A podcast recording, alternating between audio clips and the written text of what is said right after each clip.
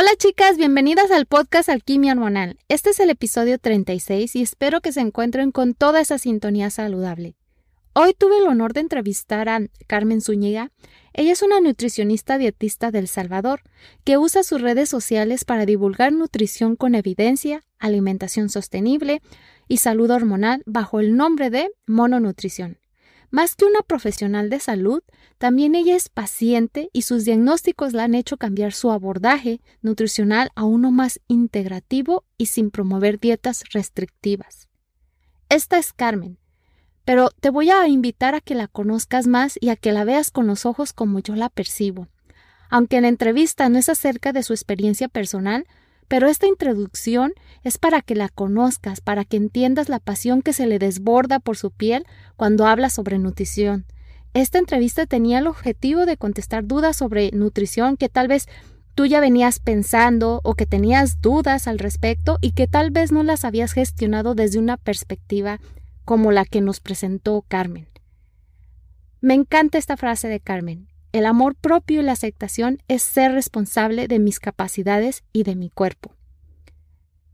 Hace poco empecé un nuevo curso y la vida me vuelve a regalar no una compañera, sino una verdadera amiga.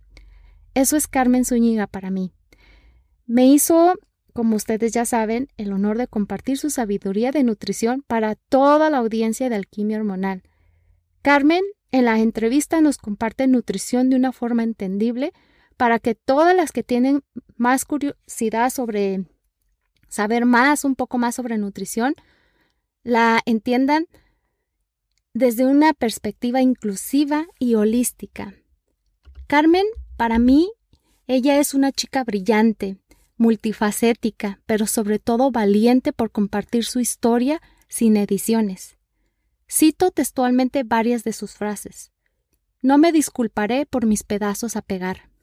Escoge algo que te apasione y sé constante. Ahí el cambio de hábito será sostenible en el tiempo. La vida son estos pequeños y significativos momentos. Ahora entiendo que el cuerpo no permanece igual durante el día y que también depende de factores hormonales. En el caso de la mujer, estrés, alimentación, etc. Ahora sí he interiorizado esta gran verdad que debería regir nuestras vidas. Tu esencia como ser humano es más importante que tu porcentaje de grasa y tu apariencia física. Los cuerpos cambian, tu estado de salud cambia. Nada es lineal y está bien. Nuestra actitud ante la adversidad cambia el rumbo de la situación.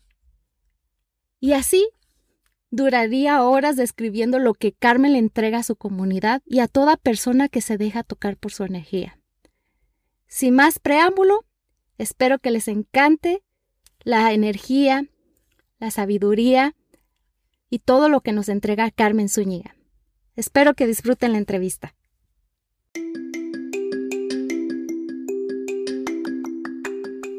Bienvenida al podcast Alquimia Hormonal con tu anfitriona Edu Santibáñez.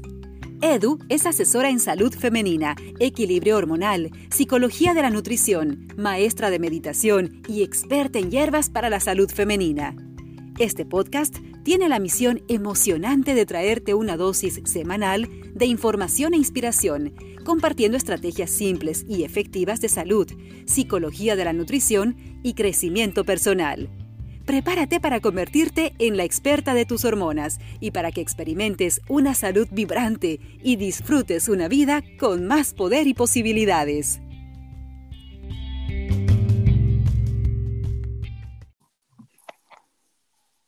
Hola. Hola, hola, ¿cómo estás? Muy bien, Edu, ¿y tú cómo estás?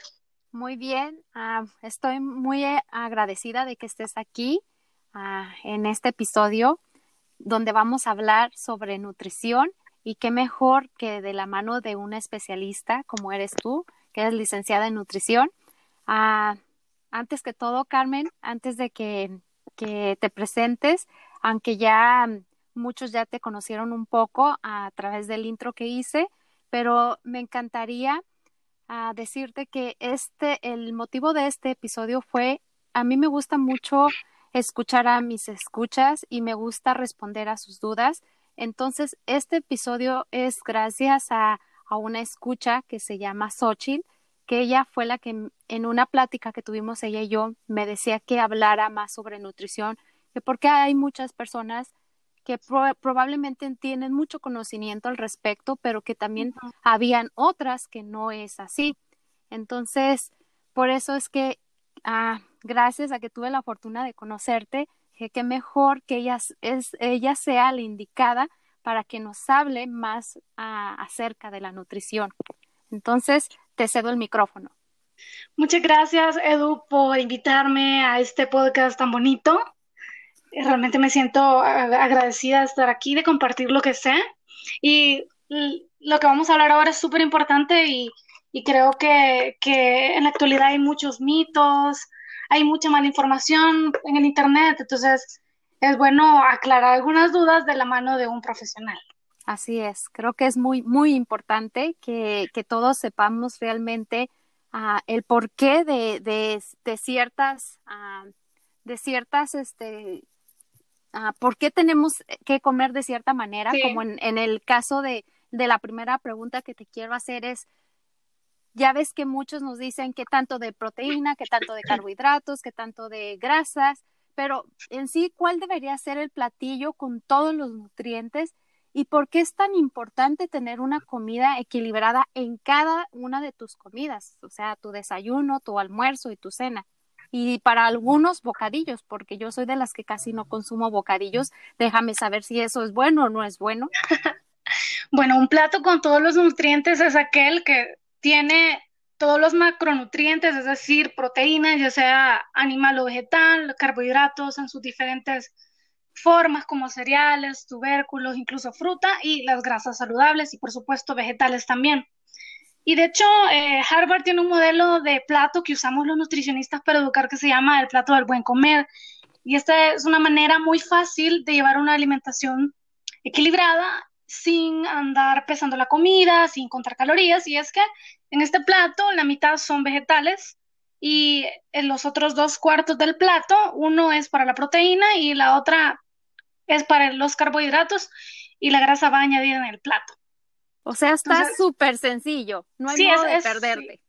Es súper sencillo y la clave está en que la mitad del plato sean vegetales y realmente es muy importante llevar una alimentación equilibrada a diario porque así aseguramos un aporte adecuado de nutrientes.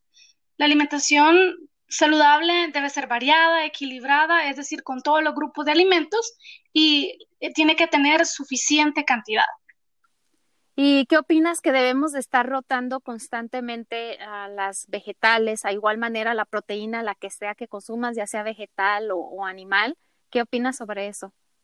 Sí, es muy importante porque tiene que ser variado. Entonces, por ejemplo, comer carnes de diferentes tipos durante la semana, diferentes tipos de eh, vegetales o fruta. Además que si llevamos una alimentación monótona igual todos los días, como de repente tiende a aburrir un poquito. Entonces hay que ir variando también.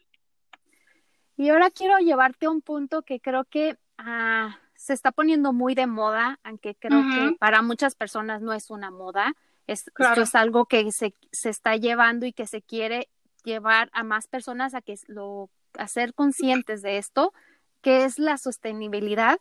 y, y todo esto de la sostenibilidad, ¿qué tiene que ver con la comida que llevamos a nuestro plato? Quiero que nos platiques más acerca de esto. Bueno, la sostenibilidad eh, es un término bastante complicado, pero se puede definir como un balance entre, digamos, eh, una especie y, su entorno y los recursos. Entonces, la sostenibilidad es un concepto que se trata de entender que el medio ambiente no es eterno y se agota y lo tenemos que cuidar. Y la alimentación es muy importante en la sostenibilidad porque lo que ponemos en nuestro plato tiene un impacto en el medio ambiente por los procesos que se llevan a cabo. Y, y la alimentación sostenible también puede ser nutricionalmente adecuada y tiene la característica que protege al medio ambiente, porque, por ponerte un ejemplo, em, se cultivan bajo condiciones súper específicas donde no se utilizan pesticidas o se conocen muy bien eh, qué sustancias utilizar que no dañen la tierra, tampoco son manipuladas genéticamente y se transportan a, corta distancia, por lo que su huella de carbono es súper pequeña. ¿Y por qué es tan importante un suministro de alimentos sostenible, en tu opinión? Bueno, em, es importante para asegurar la seguridad alimentaria. Esto quiere decir que todas las personas tengan un acceso físico, económico, social a los alimentos. Ajá. Y, y en todo momento, es decir, que todas las personas tengan alimentos en cantidad y calidad. Entonces, un suministro de alimentos sostenible involucra a las comunidades, es decir, a la economía de un país y al desarrollo de, los países. ¿Me escuchas? sí, sí, sí. Como, como les mencionaba, em, un suministro de alimentos sostenible involucra a las comunidades. Ajá, y, a la, y a la economía de los países. Entonces, es, es un reto porque al igual que otras actividades humanas, la producción de alimentos contribuye al cambio climático y también impacta sobre la escasez de agua, la degradación de los suelos y la destrucción de la biodiversidad en los ecosistemas. Entonces, el, el, un suministro de alimentos sostenible requiere prácticas conscientes que no impacten negativamente el medio ambiente y un esfuerzo de los gobiernos, pero también de cada uno de nosotros, pensar en el medio ambiente a la hora de elegir los alimentos. Que ah, en resumen sería que escojamos siempre lo local en vez de productos que vengan de otros países. E, ya si no tienes acceso a ello, pues entonces tú empezar a, cultivar lo tuyo si es posible. Sí, sí. Si no es posible, pues entonces optar por esos alimentos, pero siempre escogiendo de las mejores fuentes, me imagino. no sé tu opinión. Y ahora, sí. Oh, ok, sí, sí, dime, dime, para que cerremos con esto, con esta pregunta. Bueno, que eh, ya vamos a hablar quizás más adelante de esto, pero que eh, realmente lo que ponemos en nuestro plato impacta específicamente la carne. O sea, si consumimos mucho producto animal, eh, si estamos como apoyando a, seguir eh, con esto de los gases del efecto invernadero, porque la industria ganadera sí tiene bastante que ver. Claro, claro, claro que sí. Sí. Ah, ¿Por qué es tan importante consumir productos de temporada? Eh, no sé si para ti sea importante, para mí lo es, pero yo quiero escuchar tu opinión al respecto. Como tú lo mencionabas, eh, con la pregunta anterior, el resumen es preferir lo local. Entonces, por esto también es importante consumir productos de temporada porque nos estamos asegurando de consumir productos locales y que no hayan sido transportados a grandes distancias. Y se apoya la economía del pequeño productor de frutas, de verduras y también viene, vendría siendo una alimentación como más ancestral porque se respetan los ciclos de la madre tierra y lo que nos da. Exactamente. Creo que que si tú me hubieses hecho esa pregunta, te diría por dos razones. La primera, la que le importa mucho a la gente, que es los productos salen más baratos cuando están en temporada, porque si te compras unas fresas en invierno, sabemos que el precio va a estar bastante elevado. Exacto. Y la segunda, ah, no sé si estás de acuerdo o no, es, es una manera de comer intuitivamente y sabiamente, porque tu, tanto tu cuerpo como la madre naturaleza sabe lo que necesitas en estos momentos. Te pongo un ejemplo, está haciendo un montón de frío y la verdad a mí no se me antoja ni una ensalada ni se me antoja un smoothie ah, con alguna fruta congelada o algo así. La verdad no se me antoja, se me antoja una sopita y qué mejor que hacer esa sopita en tu casa con vegetales y en vez de ponerle, no sé, crema, exceso de grasa, ponerle nada más una papita para que se sienta un poquito más, ah, más llenita, más cremosa. No, no sé tú qué, qué, qué opinas, tú que eres la experta. Pues sí, estoy totalmente de acuerdo que una de las razones para comprar de temporada es que es más barato y lo, es por eso que es sostenible, porque eh, nos facilita el acceso a los alimentos y al mismo tiempo, em, lógicamente, si, digamos, estamos en verano, vamos a aprovechar, eh, por ejemplo, frutas, hacerlas en smoothies licuados, este, em, hacer paletas con ella y como mencionabas, por ejemplo, en tu caso, el frío, o sea, también hay que ir respetando el, los ciclos eh, de nuestra vida. Entonces, esta es una manera también de, de irlo respetando. De comer de una manera, creo, más sabia, más inteligente y más, más acorde a nuestras necesidades. Mm, creo yo que porque es muy importante. Hace un rato estaba hablando de una charla sobre esto y creo que es muy importante, antes que todo, que sepamos reconocer nuestras necesidades y escuchar a nuestro cuerpo. Y creo que cuando el cuerpo te está diciendo no quiero una ensalada porque ahorita más bien se me antoja esta sopa o al revés, lo que quiero ahorita en este tiempo de calor es algo fresco, ¿no? Una ensalada, no no comerme un caldo que usualmente muchas mamás, me acuerdo cuando era pequeña, te querían dar caldo cuando estaba haciendo un calorón. Sí. Entonces, también dime tu, tu opinión como, como licenciada en nutrición que eres acerca de la alimentación basada en plantas o para muchas personas le llaman vegetariana, vegana. ¿Cuál es tu uh, opinión que tienes al respecto? Porque sé que muchos están en contra, licenciados de nutrición, pero también sé que otros eh, sí están más a favor. Bueno, ya que hablábamos de la sostenibilidad, las dietas basadas en plantas, las plant-based, son las más sostenibles para el planeta Aparte que son súper accesibles eh, y económicas en el sentido que siempre en nuestros países tenemos acceso a cereales, a legumbres, vegetales, frutas. Y realmente la carne o los productos animales tienden a ser más caros. Entonces, este es uno de los eh, puntos a favor a la alimentación basada en plantas, que es algo que podemos eh, realmente poner en práctica con lo que tenemos en nuestros países y no nos va a costar tanto dinero. Y lo otro es que si está muy estudiado que si se lleva una alimentación basada en plantas que sea balanceada, realmente se puede reducir el riesgo de enfermedades crónicas.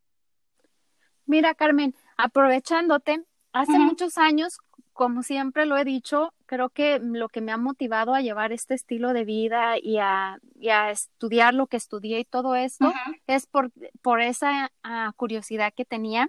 Y en todo este tiempo, pues fui conociendo personas, fui yendo a talleres, a clases, tomé cursos, libros, etcétera. Y entre eso, a mis principios, conocí a, a una nutricionista muy famosa de aquí de Los Ángeles, California, y me tocó que compré sus libros, acudí a sus conferencias y me acuerdo que una vez le hice una pregunta y, me contestó.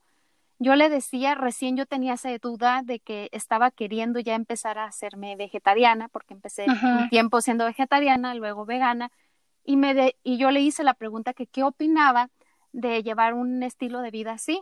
Y ella me dijo que podría ser sostenible, pero que tenía yo que tener demasiada información y estar ah, bien aconsejada de algún nutricionista, que porque era muy difícil ah, llevarla por lo que no puede uno, eh, todos los nutrientes no puede uno tenerlos a través de una dieta basada en plantas y que tienes que tener, saber mucho para tener un balance. Entonces, ¿es así de difícil como ella me lo planteó en aquel momento?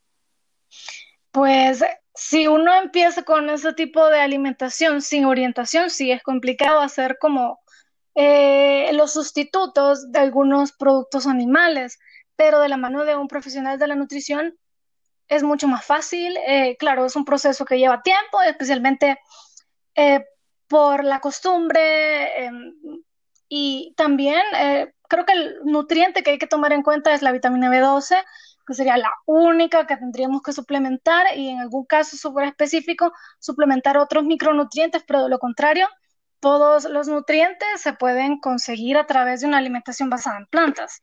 También va a depender de muchos factores, qué tipo de alimentación sea, si es vegana estricta o crudivegana, eh, si es vegetariana o más flexible, y también eh, de cómo estemos eh, con nuestra salud, de eso va a depender realmente. Entonces, creo que esta pregunta que te voy a hacer a continuación va muy de la mano con lo que acabas de decir, ah, porque yo tengo esta filosofía que, y esta me la enseñaron en el instituto donde estudié sobre la bioindividualidad. ¿Tú qué piensas? Entonces, ¿crees que el veganismo, porque es lo que yo digo, que a lo mejor puede que el veganismo o una dieta basada en plantas no sea para todas las personas, pero que sí, por favor, si decides consumir carne, incluyas mucho más vegetales, consumas granos, cereales, todo esto, pero lo más, este, nada de, de tan procesado, lo más natural posible. Esa es a lo que voy. Nunca estoy recomendando ni, ni hago bandera de decir, oh, no, todo mundo tiene que serlo. Me encantaría si lo vieras del punto ético, pero entiendo que no todo es igual. Por eso siempre digo, ah, todas somos diferentes. Entonces ya me alargué mucho. ¿Cuál, ¿Tú qué opinas al respecto sobre la bioindividual, individual, bioindividualidad? Es un factor que no se nos puede olvidar de que cada uno de nuestros cuerpos es un, un universo distinto. Nuestra genética, nuestras necesidades, el tipo de alimentación que necesitamos no es la misma que la vecina, que tu mamá o que lo que leas en internet. Eh, y estoy de acuerdo contigo que quizás el veganismo o, una alimentación basada en plantas no sea para todos, aunque algunas personas quisieran hacerlo del lado ético, pero quizás eh, su bioindividualidad no les permite llevar este tipo de alimentación. O sea, realmente la alimentación a veces se adapta a nosotros eh, y a veces no quisiéramos llevar cierto tipo de alimentación, pero eh, tenemos ciertos factores que nos, nos hacen como hacer ciertos cambios. Ajá, ajá. Y volviendo a, a lo de los productos de temporada, porque para mí es mucho eh, ponerle énfasis en eso, creo que es donde más nos debemos de enfocar. ¿Tú cómo le sacas provecho? Veamos. Bueno, eh, aquí en mi país ahorita hay temporada de mangos. Hay mangos de todos los colores y, tamaños y todo. Entonces es como una buena temporada para hacer postres, por ejemplo, para hacer alguna salsa con el mango. Y estos mangos no se dan todo el año. Entonces también eh, si se, se puede guardar el mango, también se guarda. Entonces para sacarle provecho a estos alimentos de temporada, pues hay que consumirlos eh, fresco, lo más fresco posible y aprovechar a hacer un montón de recetas, o sea, ya sea postres o ya sea eh, algún alimento horneado o sopa, pero eh, teniendo esa conciencia de que esos alimentos no están todo el año y que hay que aprovechar cuando están. Y ya diciendo tú que guardarlos, en tu opinión, a mí me gustan mucho las guayabas entonces, cuando no hay temporada, lo que yo hago es que las congelo. ¿Tú cuál es tu recomendación? ¿Por cuánto tiempo dejarías algo congelado? ¿Qué es tus tips? Bueno, eh, sí, congelar definitivamente es la mejor manera de conservar los alimentos. Las frutas y las verduras se conservan bastante bien. Eh, claro, por ejemplo, los alimentos como las carnes sí duran mucho más tiempo, nueve meses, diez meses pero en el caso de las frutas o los vegetales, yo sugeriría unos tres, cuatro meses tenerlas. Cuatro meses. Sí. También depende del lugar en donde estén esos vegetales, no dejarlos en la puerta del, del, freezer. Ok, ok. Sino que dices en la parte de adentro. Exacto, que queden en la parte de adentro, no, no en la parte más de afuera porque les entra aire, entonces ahí se empiezan a arruinar. Ok, ok. Es, ya ves, ese es un buen tip para las que no sabemos sobre eso. Ya vamos aprendiendo poco a poco. Creo que de eso se trata el, el, el episodio de hoy, que sea como un one-on-one de, de toda la nutrición. Ah, también hay algo que creo que es muy importante y que he escuchado por todos lados, Carmen, es ah, sobre la digestión y la alimentación, la combinación de los alimentos escuché a, una chica que es canadiense. Ella es como tú, es dietista ah, y también licenciada en nutrición. Y ella dice que eso es, así lo dice bullshit, ah, porque dice que eso no es cierto, que nuestro cuerpo tiene la capacidad para destruir todos los alimentos. Ah, y a mí me habían enseñado que supuestamente si comes, digamos, sandía, y melón, que si te fijas son, son alimentos que son mucho más agua, ¿no? Sí. A que los consumamos, pero solamente eso. Y no le hace que al rato hagamos la comida, pero que no lo juntemos como con otras frutas o con otro tipo de, de comida, que porque eso, como es pura agua, puede no procesarse bien y, quedar ahí estancado en tu estómago y, de alguna manera en vez de digerirse rápido, se va a, digamos, a podrir en tu estómago. Sí, sí, sí, Que no sería el término, estoy usando la palabra correcta. Claro. No lo digiere bien, pues. Entonces, ¿tú qué opinas sobre eso? Pues hay muchas dietas de moda. Eh, es muy común escuchar esto de que no hay que combinar algunos alimentos porque, exacto, se pudren. Creo que es una manera muy eh, gráfica de, plantear esto, pero en realidad nuestro sistema digestivo tiene toda la capacidad de digerir los alimentos, a menos que exista algún problema, ahí sí las cosas cambian, pero nuestro estómago se puede con todo. Entonces, cuando te refieres a problema, ah, es como problemas digestivos o personas que tienen alguna, ah, ah, ¿cómo se llama? Alguna alergia o tienen problemas, ya ves, como de digerir el gluten o algo así. ¿Eso es a lo que te refieres? Sí, es como si ya existiera una inflamación a crónica a nivel intestinal, ya las cosas cambian o falta de ácido gástrico en el estómago, o sea, hay, realmente pueden pasar muchas cosas que no nos permitan digerir bien los alimentos, pero de manera normal no pasa nada. Entonces, no, no es tan cierto eso de que debemos de combinar la comida a tales horas, no sé, comer tales cosas, a carbohidratos no deben de acompañarse con proteínas y ah, todas estas ondas. Porque yo me quedé, o sea, es demasiado para tanta información. No sé si si te ha pasado, bueno, tú eres licenciada en nutrición, sabes todo esto, pero creo que para una persona que no ha estudiado esto, que no le apasiona esto, creo que es demasiadas reglas, ¿no crees? Sí, y es como eh, bien complicado leer, por ejemplo, en internet, ah, es que no hay que mezclar la proteína con el carbohidrato, la fruta con los lácteos, etcétera, porque, porque es malo, porque engorda, etcétera. Eh, pues ahí también depende cada persona el que su curiosidad, ¿verdad? Eso es interés a, ver si es cierto o no es cierto, porque la mayoría de estas cosas eh, son, son mitos. La alimentación no, no es tan así, tan estricta o no hay reglas tan así, tan drásticas. Porque ya ves que también no sé si has escuchado que dicen, no debes de comer, o sea, es lo peor que puedes hacer comer fruta en las noches. Exacto, porque engorda. Entonces, yo sé comer a veces fruta en, la noche porque se me da la gana, porque se me antojó ese día y bueno, tampoco es, que es que peso a no sé, 49 kilos, pero tampoco me siento que estoy gorda como para decir, oh, es que es por la fruta. Todo va de nuevo, ¿verdad? Como lo que acabamos de decir, con la bioindividualidad de cada persona y mientras tengas todos los nutrientes. Hay algo que también, ah, Carmen, algo que yo siempre recomiendo es que, sobre todo cuando se trata de alimentación para ayudar a equilibrar tus hormonas, a que lleven una dieta antiinflamatoria.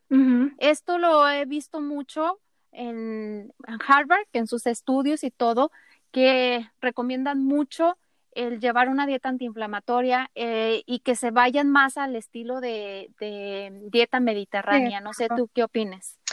Bueno, la alimentación antiinflamatoria eh, pienso que es algo que todos deberíamos poner en práctica y que no es tan complicada como parece, porque en realidad es una, alimentación en alimentos eh, que no son procesados, naturales, lo más natural posible. Y, también tiene la característica de que se priorizan estas fuentes de omega 3 animales, o sea, tanto como en los pescados como vegetales en las semillas. Y incluye también muchas hierbas y raíces que ya conocemos, como por ejemplo la cúrcuma y la jengibre, que son buenísimas para, Así. Ah, para, para las hormonas y que entran en una dieta antiinflamatoria. Así es, así es. Entonces, ¿tú crees que es muy importante hacerla? Pues sí, ya nos acabaste de decir que hacerla parte de nuestro estilo de vida. Sí. Algo que también estaba leyendo en, en Harvard de acerca de la dieta antiinflamatoria, que decía que fuéramos, decía las recomendaciones que era una, dieta antiinflamatoria, que deberías de comer, tú ya lo acabaste de decir. Ah, pero lo que recomendaba, y no sé si tú piensas lo mismo, que cuando tú estás haciendo este estilo de vida, ah, cambiando esta, tu alimentación, que lo vayas haciendo poco a poco. Esa era una recomendación, que no hagas como un cambio drástico. Que, lo, que vayas incluyendo todos estos alimentos poco a poco. ¿Tú qué opinas? Estoy totalmente de acuerdo porque en realidad eh, hacer cambios no es tan fácil y hay que hacer un estilo de vida que dure toda la vida. No es una cuestión de un mes o dos meses para bajar de peso, sino que es para mantener la salud. Entonces, esto va paso a paso. Además que estamos acostumbrados a, a una alimentación llena de ultraprocesados, de comida rápida, de bebidas y alimentos llenos de azúcar, comida frita. Entonces, a veces hacer ese cambio suele ser dramático si lo hacemos de un solo y, y nos vamos a desmotivar, entonces hay que ir poco a poco. Así es, y sabes qué también, ah, que cuando estresamos tanto nuestro cuerpo, ah, hay un exceso de cortisol y sabemos que el cortisol es buenísimo, nos ayuda a mantenernos alertas, nos ayuda, nos protege, nos da energía, pero también sabemos que cuando está lo tenemos en exceso o, o, no tenemos el suficiente, puede hacer estragos en nuestra salud. Entonces, por eso es que me imagino que recomendaban que lo hiciéramos gradualmente. Y más como sin, si querías llevar una, ah, una alimentación antiinflamatoria, que te, también te guieras en esta dieta mm, mediterránea. ¿Qué, qué, qué opinas también acerca de, de, estas, de estas dietas, de esta dieta mediterránea? Bueno, eh, ahora se le llama estilo de vida mediterráneo porque es más que la alimentación, sino que incluye también ejercicio y pues está muy bien estudiada en la prevención de enfermedades como la hipertensión, la diabetes y enfermedades crónicas en general. Entonces es un estilo de vida que deberíamos, o sea, sería el ideal que nosotros la pusiéramos en práctica, aunque no, no vivamos en un país eh, europeo, porque tenemos acceso a, por ejemplo, a aceite de oliva, a pescados, eh, a legumbres, a cereales integrales, o sea, tenemos acceso a todo esto, entonces podemos hacerlo. Sabes, tienes toda la razón. Ah, no sé si has oído los casos de estudio del Blue Zone, ah, que son creo, siete lugares a los que hay más personas que viven más de 100 ah, años. sí, sí. Y, entre ellas, pues, están, está, este, una ciudad de Grecia, creo, y ya ves que llevan, pues, una alimentación ah, mediterránea, ¿no? y, y lo que decían es que sí consumían pescado, sí consumían, o sea, animal, ah, de esta proteína animal, pero no era como que el, énfasis, que podían comer de vez en cuando, no lo hacían todo el tiempo. Y aparte de, que consumían lo más fresco posible, lo más natural, lo más local, ah, también se ejercitaban y por supuesto tenían uh, camadería, o sea que tenían una buena relación con su, no solamente con su familia, sino también con, con su comunidad. Y creo, creo que esa es toda la unión, no solamente el alimentarnos bien, porque no sé si a ti te ha pasado con tus clientes que alguien puede tener una alimentación súper saludable, orgánica, y aún así tiene un montón de problemas de salud o no puede controlar su ansiedad o su estrés. Entonces, no sé qué opinas. Sí, o sea, la alimentación es solo una parte, porque también está la parte emocional, la parte social, todo lo que nos afecta a nosotros diariamente tiene que ver en la forma en que comemos. Entonces, como, como tú dices, podemos llevar una alimentación súper orgánica, súper saludable, pero si tengo un problema y no lo sé gestionar emocionalmente o estoy sufriendo de ansiedad o mi relación con la comida o con mi entorno es negativa, se va a ver impactada la salud, por más que haga ejercicio y coma bien. Exacto, exacto. Y muchas gracias por, por poner, por decir tu opinión, porque creo que es muy importante para que todos los escuches vean que sí es muy importante en nuestra nutrición, pero también el gestionar nuestras emociones, el gestionar nuestras relaciones y que es, es, es solamente una parte y no todo, es simplemente una parte de un, de un espectro de lo que eres tú, porque no nada más eres nutrición, sino muchas más cosas. Exacto. Y y ya cambiando así otra vez hacia el rumbo de la nutrición, porque creo que de eso se trata el episodio de hoy.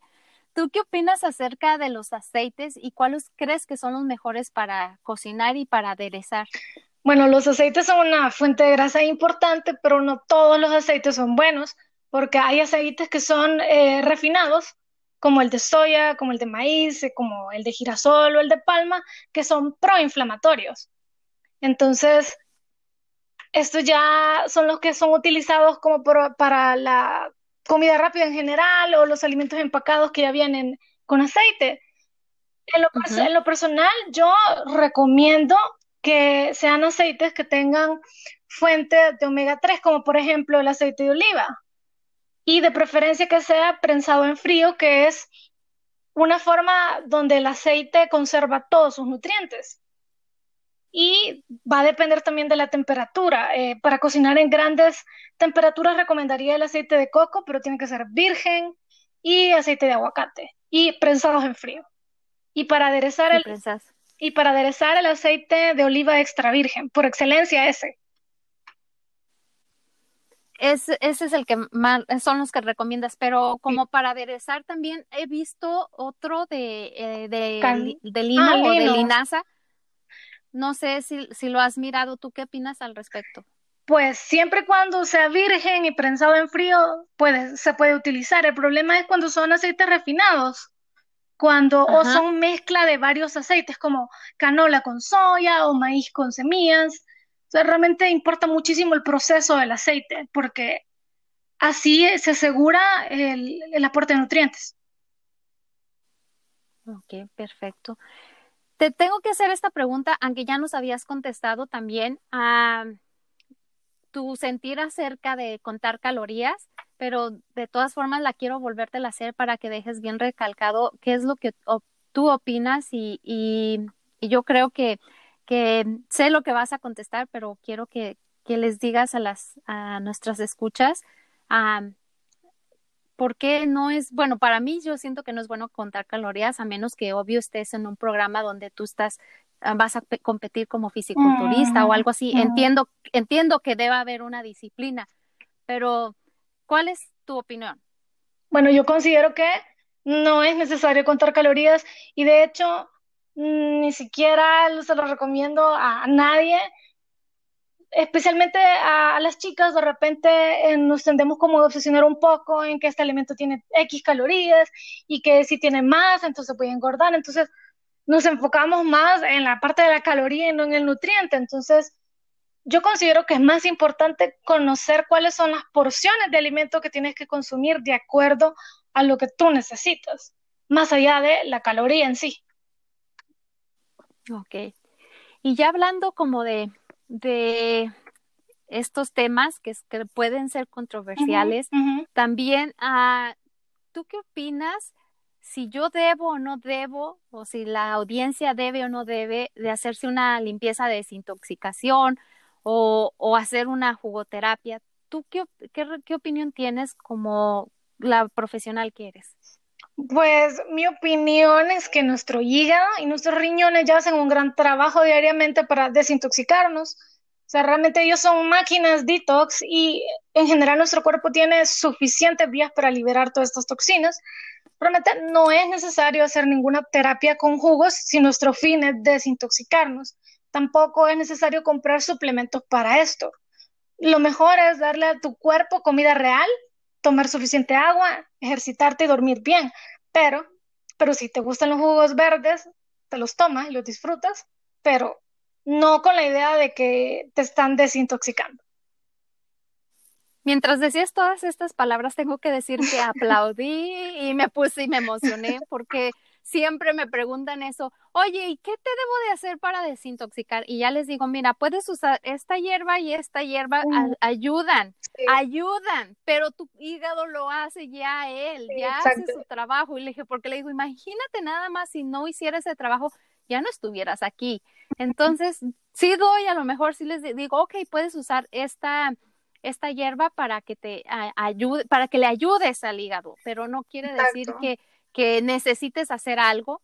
Entonces, me encantó tu respuesta, porque creo que, que yo tengo no sé, como un, sentimiento de, de no, no, puedo decir que odio, pero de rechazo a, a la palabra detox. al hacer todas estas cosas, digo, no, como tú lo que acabas de decir, o sea, ah, no necesitas hacer nada más que comer saludable lo más natural posible, como lo hemos viniendo diciendo, natural, sostenible, que sea de acuerdo a la sabiduría de la, de la madre tierra, si ahorita es el tiempo de calor en tu, en la zona en la que vives, pues entonces trata de consumir todo, todo lo que te haga sentir fresca, ensaladas, frutas, todo esto, si estás más en la temporada de, de que es tiempo de invierno, entonces puedes integrar las de estas camotes, no sé cómo le dicen en tu país, Igual. sweet potatoes. Ajá, los camotes, sí. Puedes incluir más esas cosas, o sea, es nada más ir variando, variando de acuerdo, creo que eso es lo más importante. Y, y también la cafeína, yo tengo un punto de vista fuerte y vaya que estoy hablando una exadicta a la cafeína. Cuando, cuando hablan sobre energía, que porque la cafeína te da energía, yo digo, pues si comes saludable no necesitas cafeína, ya la, comida se trata de que te da energía, tú comes para que te dé energía para vivir. Entonces, ¿tú qué opinas al respecto con la cafeína y con la forma en la que yo pienso? Mira, yo soy cafetera, soy, defiendo el café, pero eh, sí concuerdo contigo con lo de la energía, pero en algunos momentos eh, la cafeína sí funciona, como por ejemplo preentrenamiento está muy estudiada y es como de los suplementos que sí están comprobados que funcionan. Entonces, digamos que tomar café antes de entrenar es una muy buena práctica, pero, pero el café en sí no despierta, o sea, no se debería usar de esa forma. Y eh, o sea, es una bebida que, que es súper consumida en el mundo, es la segunda bebida más consumida en el mundo después del agua y realmente el, el café, que es la fuente más importante de cafeína, pues sí, es estimulante y sí genera como una adaptación.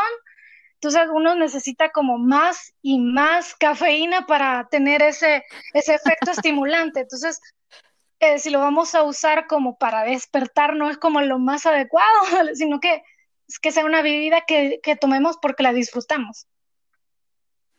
Yo, eso tienes razón, pero yo ahí creo que no coincido contigo. con que es la primera, la segunda. Yo creo que en estos tiempos es la primera. Bueno, sí, sí, en eso, sí, total, creo que sí. Ah, sí. ¿Sabes? Tienes razón con lo que dices, o sea, se, se, han hecho estas investigaciones y cuando veo que sí recomiendan la cafeína, yo opto por no recomendar. Yo siempre trato mejor que no usen cosas, por, y más si, eres, si tiendes a ser una persona que tiende a, a ser ansiosa, a ser, a, ser muy adictiva, creo que, que es mejor evitar porque sabemos que la cafeína es deliciosa, pero también si no la sabes controlar, llega un momento en que no nada más es un café en la mañana, ya son dos, ya son tres, ya son cuatro. Y, y creo que lo importante, yo me di muchas veces cuenta que cuando yo no comía bien, digamos, hoy, al día siguiente me levantaba con muy mala energía, con, pues sí, sin nada de energía, y me empecé a notar que todo dependía como comía, por supuesto como dormía, pero también como comía, y sí, la cafeína es como como eh, una forma de ayudarte, pero no quiere decir que es la que te va a sustentar para que te dé energía. Creo que lo que debe de darte energía es un es dormir y es uh, tu alimentación. Exacto. Sí, estoy totalmente de acuerdo. O sea, yo siento que también es como un placebo, es como que tomamos café pensando que nos va a despertar, cuando en realidad no, no es el efecto que tiene en nuestro cuerpo. Claro, eh, hay situaciones en las que la cafeína no es como lo más recomendable, como, por ejemplo, personas que tienen problemas de, tiroides, de hipertiroidismo, por ejemplo. O sea, hay situaciones en las que la cafeína no es tu amiga. Y, el, o sea, la cafeína también está en el té, está en el chocolate, o sea, es... en, las, en las refrescos. en los refrescos también. Entonces, bueno, para hablar de la cafeína, pues, podríamos tener un, un, episodio solo. Un tema. Es cierto. También di que no es recomendable para las personas que tienen quistes en el seno porque eso puede, aparte de que te duelen, ah, que eso es algo que me dijo mi doctora, ah, también pueden, ah, producir cáncer. Bueno, no que lo produzca el café, pero, pero no ayuda, pues, en, Igual depende en la salud de tus senos. depende también el tipo de café, porque si tomamos café que es este instantáneo, o sea, ese es el café que da cáncer. Mucho químico. Es, es mucho químico, es el café que da cáncer o el café que está quemado, que es el que consumimos, eh, que está en casi que todos los restaurantes. Entonces, es también como la calidad. El, café también es como un, es como un alimento, o sea, eh, es igual, o sea, la calidad y todo. Igual que un, alimento, como una fruta, se podría ver igual.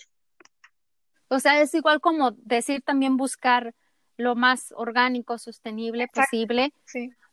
Y lo más puro, lo más natural, porque como lo dijiste, el, el que es instantáneo, pues ya, obvio, ya está refinado y, y ya hubo algún proceso en el que ya no es 100% natural. Exacto. Y bueno, también ya para seguir continuando, a ¿crees que deba uno de evitar los carbohidratos o, todo va de acuerdo al, tipo de cuerpo que tengamos? ¿O tú qué opinas sobre los carbohidratos? Te hago esta pregunta porque mucha gente le tiene miedo a los carbohidratos y yo veo que todo, muchas personas y por cierto conocidos que siempre los tratan de evitar y yo me digo, ¿por qué no comen carbohidratos saludables? y dejan de un lado, sí, eviten los simples o eviten los comida chatarra, pero ¿por qué le tienen tanto pavor hasta los carbohidratos complejos? ¿Tú qué opinión tienes al respecto? Bueno, yo pienso que todo esto se ha dado porque está de moda la dieta keto. Está, o sea, no me dejarás mentir que también en tu país está de moda. Claro. Aquí donde yo vivo es el boom, o sea, todo mundo está haciendo la dieta keto y gente que comía normal de repente se quita los carbohidratos y yo no estoy de acuerdo. Realmente, o sea, por más problemas hormonales que pueda tener, por ejemplo, una mujer o una persona, o sea, lo ideal es disminuirlos y priorizar los complejos, los que tienen nutrientes, pero evitarlos no, porque, o sea, cumplen su función de dar energía en el cuerpo y, por ejemplo, eh, en, por ejemplo, una persona que tiene problema de hipotiroidismo, quitarse los carbohidratos no es buena idea, porque cumplen su función también a, nivel de ayudar a la hormona tiroidea a funcionar. O sea, los carbohidratos, o sea, realmente no son lo que hacen subir de peso, sino es un conjunto de factores, como hablábamos. O sea, va más allá del alimento en sí. Sabes, una experta en salud me dijo también referente a este tema, que nosotros las mujeres tendríamos a, a tener problemas para procesarlos de una manera correcta, que por eso ella nos recomendaba también llevar una vida basada en plantas, porque pues obvio cuando llevas una vida basada en plantas tiendes a comer más carbohidratos, ¿verdad? Sí. Entonces, ¿qué opinión tienes al respecto? Es lo que te digo, o sea, unas personas y, y expertas que dices, bueno, tienen esta licenciatura, tienen este conocimiento, tienen este máster, dicen esto, pero luego otra persona que también tiene este conocimiento dice que no y todas se contradicen. Llega un momento en el que, en el que es por eso que yo no es que sí apoyen una dieta en, sí ni nada, estoy en contra de las dietas, pero sí que siempre lo comamos lo más natural posible. Si eliges comer carne, come carne, pero lo más sostenible posible. este, pero que todo sea lo más natural, lo menos procesado. ya me extendí. ¿Qué es lo que tú opinas al respecto sobre? Mm, es que, bueno, es que es bien complejo, realmente va a depender si, si hay un problema hormonal o como un síndrome de ovario poliquístico, una resistencia a la insulina o algo, o bueno, un exceso de cortisol que también no esté ayudando. Eh, a pensar que, que es una de las razones por las cuales no se procesan bien los carbohidratos, o sea, o sea a nivel metabólico, pero yo considero em, que en el caso de una alimentación basada en plantas, sí, o sea, se tiende a comer más carbohidratos, ese es como la, el, encontrar el balance entre la fuente de proteína que no tenga carbohidratos y, el exceso de carbohidratos es como la parte más complicada, pero se puede, o sea, se puede llevar una alimentación de este tipo sin subir eh, exageradamente de peso y tener problemas de salud. O sea, dependerá de qué, qué, hay ahí. si hay una enfermedad, si hay un aspecto genético, hay inflamación. Pues, sí, realmente decir que, ah, es que las mujeres no toleramos los carbohidratos por esto y esto, que todas nos pasa esto, no lo creo. Yo, que, yo creo que sería muy triste nuestra vida si no pudiéramos comer carbohidratos. Sí, sí o, sea, igual hay que tomar en cuenta la parte evolutiva, hace miles de años, eh, pues, o sea, cazábamos, eh, recorríamos grandes distancias, o sea, comíamos eh, más, más proteína, más de la tierra y no tantos alimentos como exceso de harinas. Yo creo que por ahí va la cosa, no, no tanto en sí, pues los carbohidratos en, sí, sino el tipo de carbohidratos y la cantidad. Y esto también va muy de la mano con si debemos o no evitar los granos. Ah, te digo porque ahorita no recuerdo el nombre del doctor, pero hay un libro en el que dice que el problema de nosotros, los humanos, es cuando decidimos comer granos, o sea, frijoles y lentejas. Ah, ¿Tú qué opinas? Bueno, de ese lado viene como un enfoque más evolutivo, que como lo te mencionaba, nuestros ancestros no comían legumbres, comían tubérculos, comían carne cruda porque cazaban. Y pues, o sea, nuestros genes no, se han modificado mucho, pero no creería yo que ese sea el problema de, nuestra vida en sí.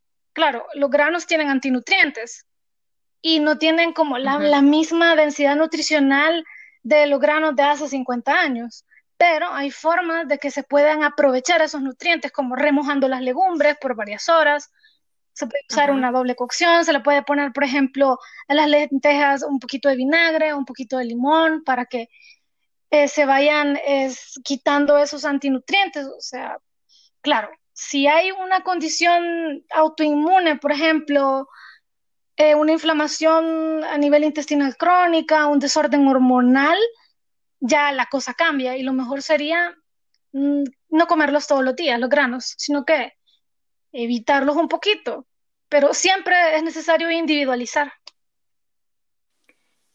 Exactamente, y por eso siempre ya ves que recomiendo que antes que todo consulten con su médico o en este caso, si tú estás acudiendo con tu nutricionista, entonces con tu nutricionista. Exacto. Y de acuerdo a tu experiencia y tu profesión como nutricionista, de verdad de corazón dime, ¿cuál es la mejor dieta que debemos seguir? Mm, yo no creo en las dietas. Realmente no soy, no soy partidaria de las dietas, pero, o sea, Cuando me refiero a dieta, me refiero, tú sabes que ahorita como tú comes, como yo como, es una dieta, ¿no? Cuando me refiero a eso es como la alimentación. Ah, ¿Cuál es la alimentación que debemos de, bueno, más bien de verlo puesto de ese estilo? Sí, es que hablarlo de esa manera bueno, porque sabemos que si tú comes pura comida chatarra, es, estás llevando un estilo, una dieta, ¿no? Sí. Esa es tu comida. Sí, sí. Ah, pero ¿qué, ¿qué alimentación es la que en ti crees que es la mejor que podemos llevar? Bueno, yo mm, creo que no hay una alimentación como perfecta para todos, sino que es muy diferente para cada cuerpo y lo más importante es que sea amable que sea un proceso amable, es decir, sin restringirnos, sin, por ejemplo, privarnos de comida y, por ejemplo, yo asumo dieta con esto de seguir las cosas al pie de la letra. Y por eso es que las dietas funcionan, sin importar si es la keto, si es la de la zona, si es la cualquier X dieta, es porque se, la, cumplís y, la, y la al pie de la letra, por eso funcionan. Pero una alimentación como ideal sería una que esté de acuerdo a tu cuerpo, a que te respetes. Por ejemplo, si tú tienes ciertas creencias como por ejemplo eh, por el medio ambiente, por los animales, o sea, ese sería el tipo de alimentación eh, ideal para ti, el, veganismo, por ejemplo. O sea, va a depender realmente eh, de tu experiencia, de tus creencias, de tus necesidades, de tus gustos. O sea, no es como, no hay una dieta para todos. Entonces aquí caemos de nuevo a la bioindividualidad. Exacto. Nuevamente. Sí.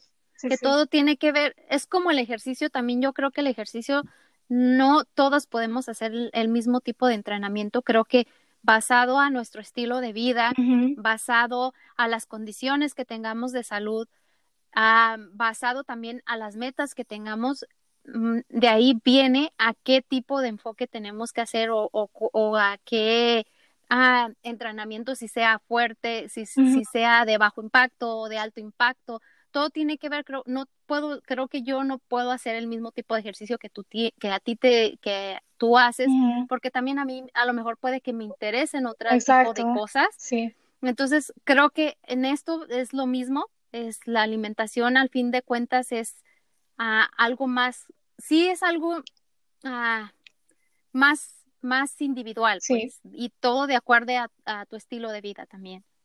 Mm, sí. También, ¿qué opinas con, no sé si has escuchado también esto del, de llevar una, una alimentación más intuitiva? ¿Qué opinión tienes al respecto? Me parece que es un camino más amable de llevar una alimentación saludable y que es algo coherente con el cuerpo y que también es un camino de autodescubrimiento porque estamos como muy desconectados de nuestros cuerpos, estamos muy ocupados, no estamos tan presentes, entonces una alimentación intuitiva te conecta con el acto de comer y con tus sensaciones de hambre y saciedad, o sea, tú aprendes a diferenciar cuando tienes hambre, cuando no tienes hambre, cuando comes por ansiedad o por emoción, o cuando realmente estás comiendo porque o sea, tu cuerpo te está pidiendo comida. Entonces es un camino muy amoroso y eso es lo que yo promuevo, de hecho, una alimentación cada vez más intuitiva y no tanto como de dietas que, que privan de alimentos y que son súper restrictivas. Yo también creo que estoy de tu lado, también ese es, ese es en la forma, creo que yo llevo mi estilo de vida, es cierto que llevo una vida basada en plantas, pero también escucho demasiado a mi cuerpo y, y, también me pregunto cuál es mi necesidad.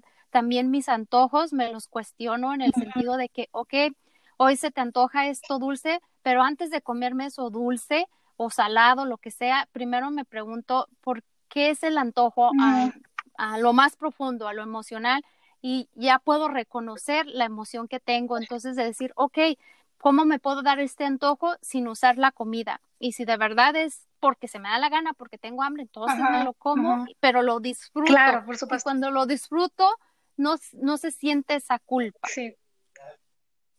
Pero hay algo que escuché de un chico que decía que él no apoyaba 100% esto de comer intuitivamente, que porque cuando tienes sobrepeso o una adicción o tienes ortodoxia, que estos principios, que ya, ya no sé si sabes que son 10 principios de, de comer intuitivamente que no le sirven a este tipo de personas.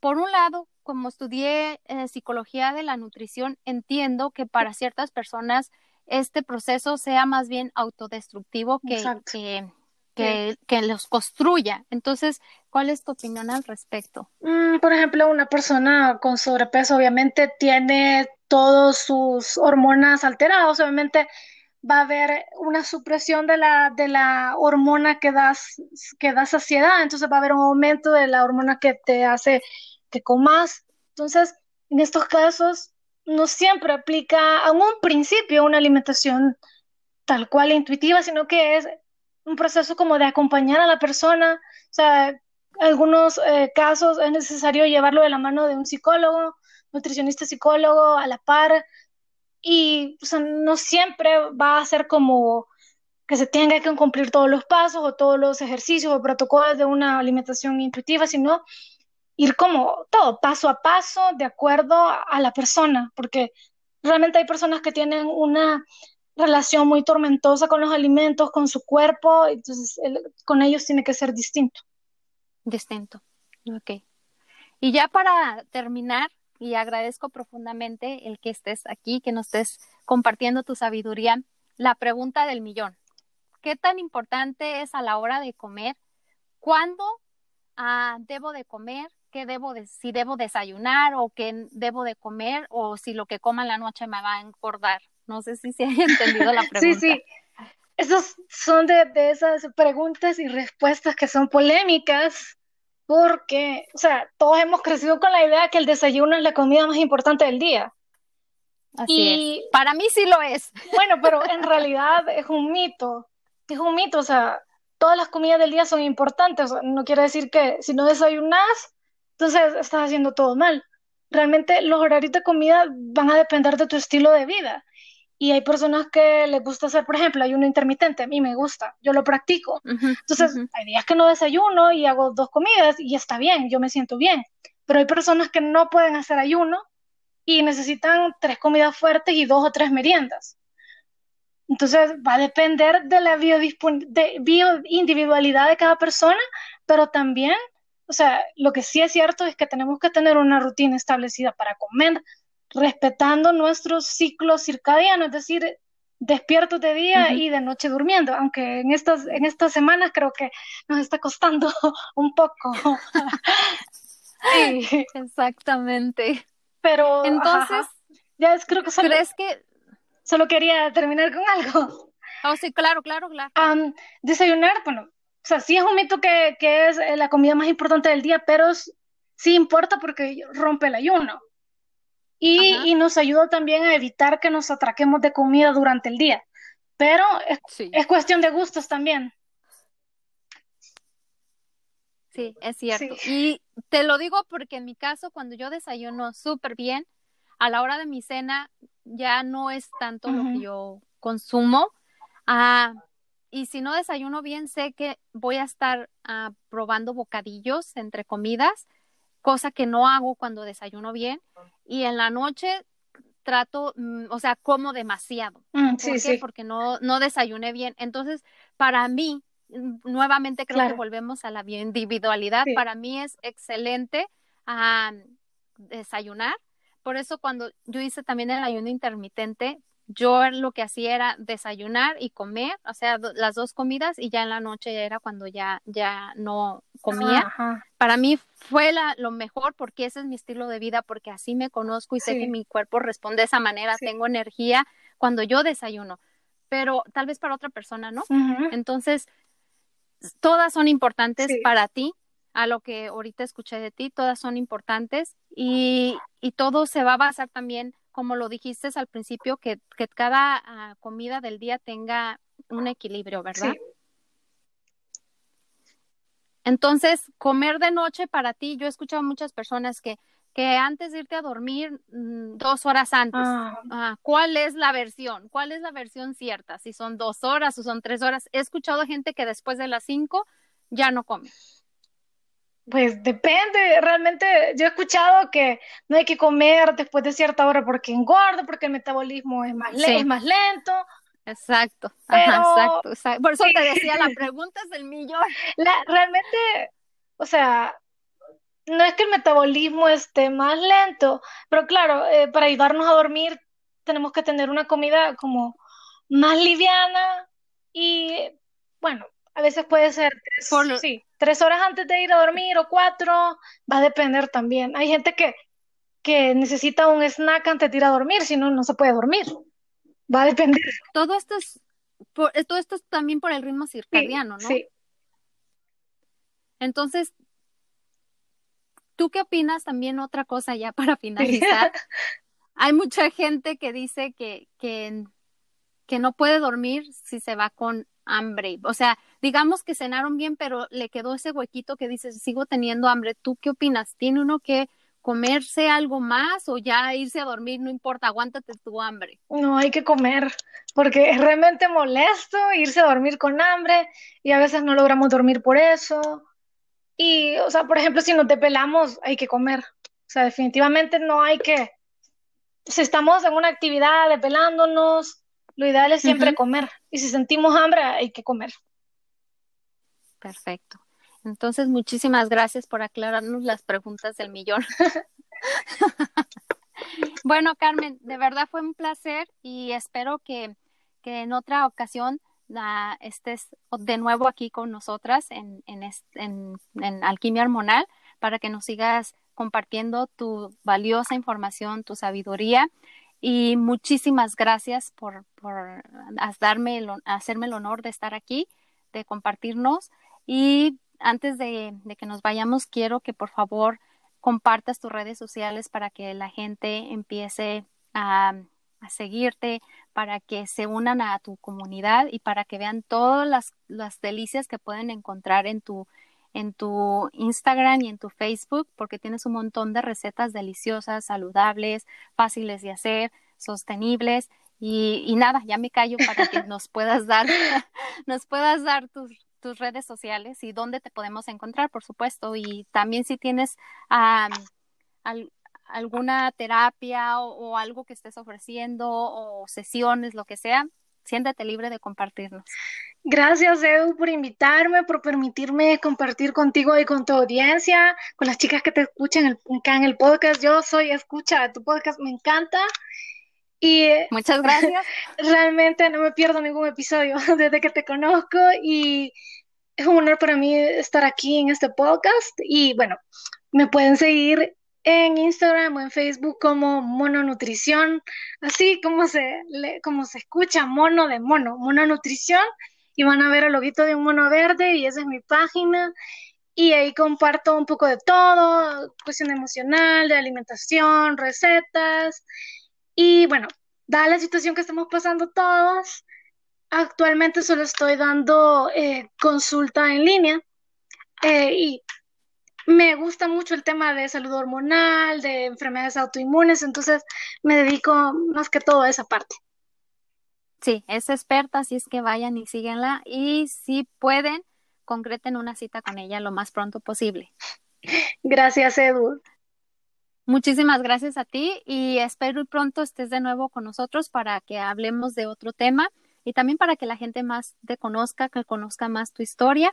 Pero ya pronto estaremos hablando de otro episodio para presentarle a las chicas. Nuevamente te agradezco por estar aquí y es un placer que hayas estado compartiendo toda tu sabiduría con toda la audiencia de Alquimia Hormonal. Cuídense mucho, chicas, y nos vemos para